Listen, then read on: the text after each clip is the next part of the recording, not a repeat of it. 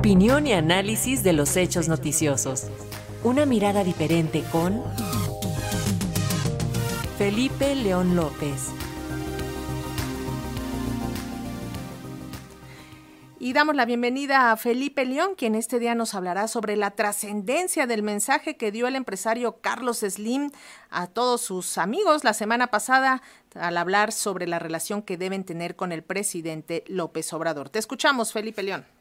¿Qué tal? Buenas tardes, buenas tardes amigos de Radio Educación. Pues sí, la semana pasada eh, pasaron varias cosas, valga la redundancia. Uno, pues iniciaron los trabajos de reconstrucción de la línea 12 del metro en el marco de una serie de asambleas, de congresos, de reuniones de morenistas impulsando la consulta de revocación, pero también vino un mensaje muy importante de parte de eh, Carlos Slim, cuya empresa Grupo, de Grupo Carso pues está al frente del trabajo de reconstrucción de la línea 12. Y bueno, también vino el relevo del Consejo Coordinador Empresarial con la salida de Carlos Salazar. Y ahí, en ese marco, pues se dio una serie de mensajes que vale la pena comentar porque el empresario más poderoso del país soltó uh, algo así como que un gobierno elegido democráticamente hay que respetarlo y hay que aprender a discutir con ellos, con los técnicos y con los secretarios del ramo. Más aún, les dijo que es una estupidez la confrontación, que este, esta confrontación le hace mucho daño a México y la empresa le hace daño al gobierno le hace daño y a todos nos hace daño. Se me hace una tontería, dijo Carlos Slim. Yo creo que debemos hacer es trabajar unidos, que se invierta, que se apoye y que salgamos de esta situación de subdesarrollo. Fue el llamado que hizo Carlos Slim. Las palabras, bueno, son de, eh, puede ser de cualquiera, puede ser de cualquier ciudadano, pero en este caso fue del hombre más poderoso del país, eh, cuya empresa nada más por sí misma pues representan algo así como el 9% del Producto Interno Bruto Nacional, además de un capital de 71 millones de dólares eh, invertidos en nuestro país. Y pues prácticamente pues su, voz y su, su llamado de atención debe generar mucha preocupación porque aparte de esto el Grupo Financiero y Bursa pues posee eh, desde hace mucho tiempo la mayor parte de las deuda eh, privada que tienen las principales compañías de México, desde el poderoso duopolio eh, de las televisoras hasta la productora Argos, pasando por muchas constructoras, radiodifusoras y petroleras, además de ser el creador y aún administrador de la plataforma México que concentra la información de seguridad pública y seguridad nacional. Por eso, SLIN es un factor de estabilidad financiera, política y social de México. SLIM es un factor de seguridad nacional y bueno, SLIM ha sido la cabeza de un grupo empresarial al cual ha sido desmontado en la era de la llamada cuarta transformación de sus contratos y privilegios con el gobierno mexicano que tenía prácticamente asentados desde hace más de 20 años. Y si no lo creen, pues hay que leer con lupa lo que dice el libro A mitad del camino del presidente Andrés Manuel López Obrador, en donde relata prácticamente cómo ha ido desmontando y quitando esos contratos privilegiados que no solamente bien tenían, pero que sí es el más afectado de todo eso. Y lo dice una persona que eh, en otro país y en otras circunstancias, pues habría estado peleando con el régimen, financiándole campañas para desestabilizarlo. Y es sin duda una de las cosas positivas que trajo la cuarta transformación, que fue el apretón fiscal, para que los grandes empresarios aporten lo que deben, lo que debe ser justo y lo que urge para el país. Y es que la clase empresarial mexicana es buena para hacer negocios. No en mano tenemos, además de los SDIN, los Larrea, los Salinas Pliego, los Azcárraga, los Baileres, los Fernández, los Servige, los Garzazada, entre otros, entre los más ricos del mundo. Son buenos para hacer dinero los mexicanos, pero muy malos patrones, muy malos para poder pagar eh, lo que deben, lo que es justo, para promover la igualdad social que tanto lucha el país y que nos tiene envueltos en esta crispación social y de violencia, pues sin duda si hubiera mejores empleos, salarios justos y pagos conforme a las reglas del mundo capitalista moderno, los mexicanos de estratos pobres y clase medieros no serían el caldo de cultivo para ser reclutados por el crimen organizado. Hay que decirlo, no solo este gobierno, sino los anteriores nos quedan a deber mucho para estructuralmente meter en cintura estos empresarios porque más allá de los apretones de evasores fiscales, se requiere sentar las bases para una auténtica reforma fiscal integral que permite incorporar al menos a la mitad del 75% de quienes siguen trabajando en la informalidad o que, no, o que van en sus impuestos con clasificaciones fiscales absurdas y rebasadas. nos quedan a deber en el gobierno, pero también los empresarios y ojalá el llamado a la conciliación en la relación empresarios-gobierno sea también un llamado a la conciliación social.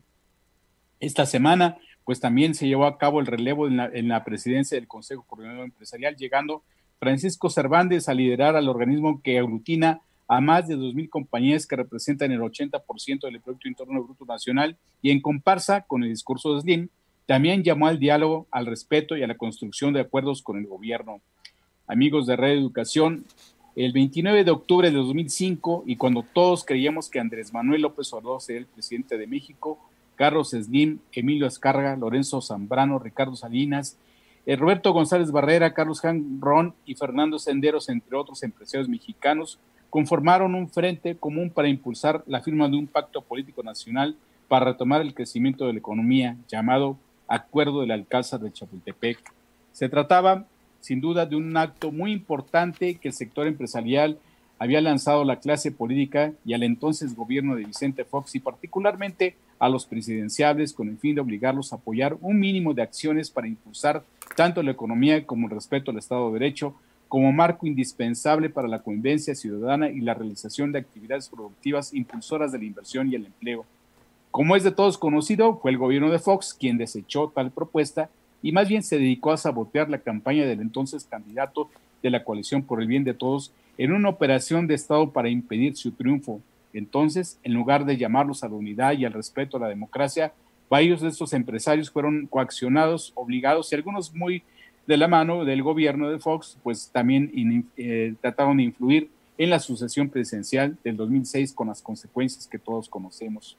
En distintos niveles y en distintos modos, los hombres de negocios no han cesado de protestar, reclamar y hasta amenazar a la clase política, aduciendo la falta de apoyo a sus necesidades que pasan por lo mismo por temas económicos que sociales y políticos. Hoy las circunstancias han cambiado y esperemos que ese viejo llamado del acuerdo del Alcázar de Chapultepec sea desempolvado y enriquecido con una dosis de compromisos de acción social de parte de los empresarios y de política social de parte del gobierno, pues aún estamos a tiempo. Muchísimas gracias, Felipe León. Nos escuchamos la próxima semana. Buenas tardes. Un abrazo. Buenas, Buenas tardes. Y en el panorama internacional, el conflicto entre Rusia y Ucrania, el tema ahora es el petróleo, se ha convertido en un tema medular. El presidente de Estados Unidos, Joe Biden, anunció la prohibición de las importaciones de petróleo y productos de energía procedentes de Rusia. En la conferencia emitida en la Casa Blanca, el mandatario advirtió que Rusia nunca podrá tener el control de Ucrania y la guerra nunca será una victoria del presidente Vladimir Putin. La información con nuestro corresponsal en Washington. El presidente Joe Biden anunció desde la Casa Blanca la prohibición de las importaciones de petróleo y otros energéticos rusos en represalia por la invasión a Ucrania, lo que remarca el fuerte apoyo bipartidista a una medida que reconoció que haría subir los precios de la energía aquí en los Estados Unidos.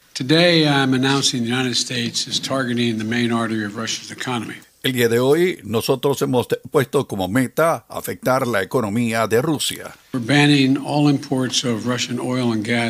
Vamos a eh, prohibir la importación de petróleo y gas, todos los elementos de energía que provienen de Rusia.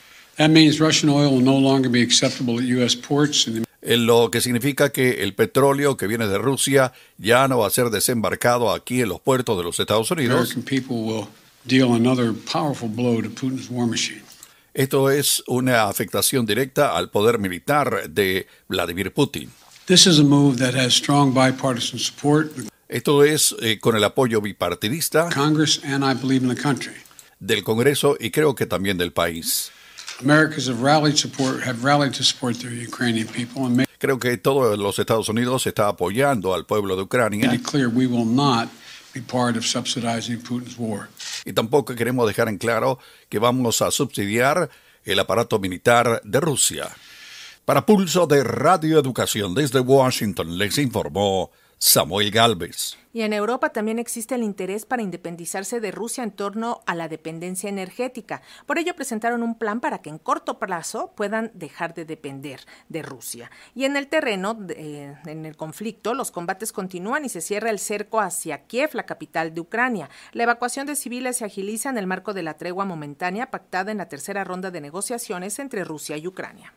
La evacuación de civiles ha comenzado esta mañana a ritmo lento. Cientos de personas han logrado así huir de las localidades de Sumi, al noreste del país, y de Irpin, a tan solo 25 kilómetros de Kiev, gracias al cese temporal de los combates. En ambas, la evacuación prosigue hasta las 9 de la noche, hora local, si se respeta el fugaz alto el fuego acordado. Sin embargo, las autoridades de Kiev han denunciado la grave situación en la que se encuentran los civiles de Mariupol, en el sureste del país, donde la operación de evacuación ha fracasado. El gobierno ucraniano ha denunciado que las tropas rusas han bombardeado un convoy de ocho camiones cargados con ayuda humanitaria y 30 autobuses que se dirigían a esa urbe. Esta localidad es además uno de los puntos donde es más necesaria la evacuación de civiles que llevan días soportando condiciones críticas sin agua ni luz y bajo bombardeos. Y mientras el balance de víctimas sigue incrementándose, las últimas que conocemos, tres adultos muertos y tres niños heridos en una explosión de una mina antipersona en una carretera en la región de Chernigov, al norte de la capital ucraniana, según ha anunciado la encargada de derechos humanos en el Parlamento ucraniano, que además ha subrayado que el uso de minas antipersonas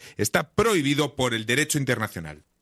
En tanto, el presidente de Ucrania, Volodymyr Zelensky, acusó a Rusia de violar los acuerdos pactados en las negociaciones para la salida de civiles, pero también arremetió en contra de Occidente por la falta de apoyo en este conflicto. Mientras tanto, la Organización de las Naciones Unidas calificó la situación de los civiles ucranianos como catastróficas. Tan solo en 12 días de combate se han registrado 2 millones de personas que huyen de la guerra. La Oficina de Derechos Humanos del organismo alertó del aumento de violaciones de derechos humanos contra personas detenidas en protestas Además, se habló de la destrucción y afectaciones a los civiles. La Oficina de Derechos Humanos ha confirmado que al menos 406 civiles han muerto y 801 han resultado heridos, aunque ha advertido que las cifras reales pueden ser mucho mayores. La portavoz Elizabeth Throssell informó que cientos de edificios residenciales en ciudades como Chernihiv, Kharkiv, Kherson, Mariupol y Kiev han resultado dañados o destruidos. Las escenas que estamos viendo de la amplitud de la destrucción en Mariupol Mariupol y otras ciudades están planteando enormes preocupaciones con respecto a lo que está sucediendo a los civiles y parece implicar que, de hecho, los principios de distinción y proporcionalidad claramente no se están cumpliendo. Radio Educación presentó Noticiarios Pulso. Noticiarios Pulso. Independencia editorial y pluralidad desde la radio pública. Radio pública. Información que gira en torno al mundo. A nuestro mundo. Nuestro mundo. Ya nos vamos, gracias por su atención. Trabajamos para ustedes este 8 de marzo del 2022 en la redacción Aida Aguilar y Ángeles Hernández. Coordinación internacional y realización Gabriela Pérez y Manuel Bobadilla. En la edición digital Luis Ernesto López, en los controles técnicos aquí en cabina Ramiro Romero, en redes sociales Roberto Hernández, Tania Nicanor y Aide García, en la atención de WhatsApps y llamadas telefónica Gina Mesa y en la lectura de la información se despide Lénica Ávila.